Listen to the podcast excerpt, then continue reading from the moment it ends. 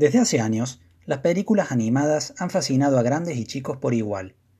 Más allá de los clásicos de Disney, existe una amplia variedad de técnicas y estilos abordados por cineastas que apuntan a un público particular.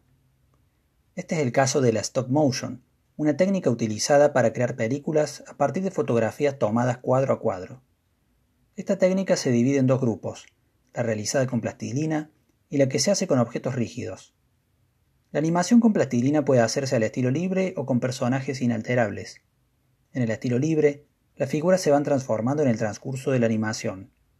Por otra parte, hay animaciones con personajes que mantienen su figura sin sufrir ningún cambio físico a lo largo del relato.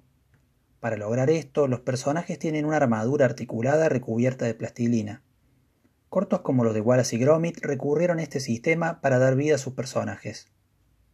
En animación hecha con objetos rígidos también hay dos formas de proceder. En una se utilizan personajes con rostros fijos y articulaciones construidas con una armadura interna. La película El extraño mundo de Jack es un ejemplo notable de esta variante. La segunda forma se basa en objetos rígidos no articulados, generando un movimiento más tosco. Un ejemplo representativo es la delirante cinta Pánico en la granja. Resumiendo, la stop motion es una técnica de animación basada en fotografiar los movimientos de un objeto cuadro a cuadro. Hay dos grandes grupos, la animación con plastilina y la de objetos rígidos. La animación con plastilina puede hacerse en estilo libre o con personajes inalterables.